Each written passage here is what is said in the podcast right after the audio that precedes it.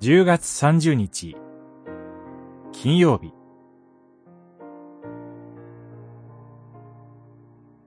子羊の婚礼の日に、備える花嫁。ヨハネの目視録、15章から19章。私たちは喜び、大いに喜び、神の栄光をたたえよう。子羊の婚礼の日が来て、花嫁は用意を整えた。十九章、七節バビロンが滅亡すると、ヨハネは天使と人からなる群衆の大歓声を聞きます。子羊の婚礼の日が来て、花嫁は用意を整えた。ヘブライ人の結婚では、婚約すると、花嫁花婿は法的に夫婦となります。婚約と結婚式との間に、花婿は花嫁の父に結納金を持参します。その後、結婚の行列が行われます。花嫁はそのために準備をし、美しく着飾ります。花婿は友人たちを伴って花嫁の家まで行進し、花嫁を自分の家に連れて帰ります。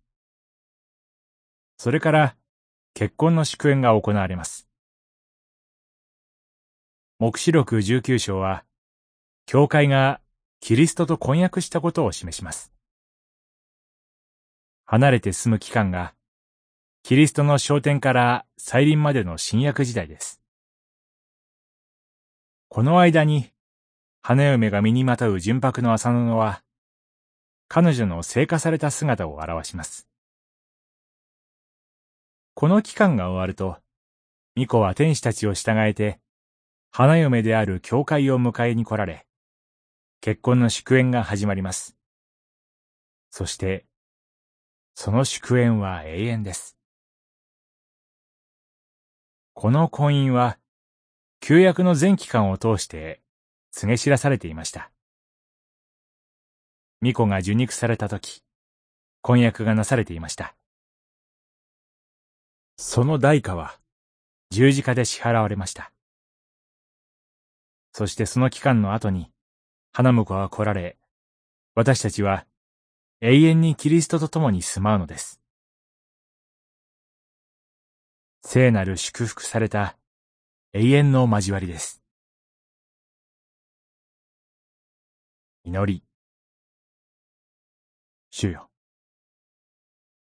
今、この私たちの時代にあって、すでに子羊の婚宴に招かれている私たちは、なんと幸いでしょう。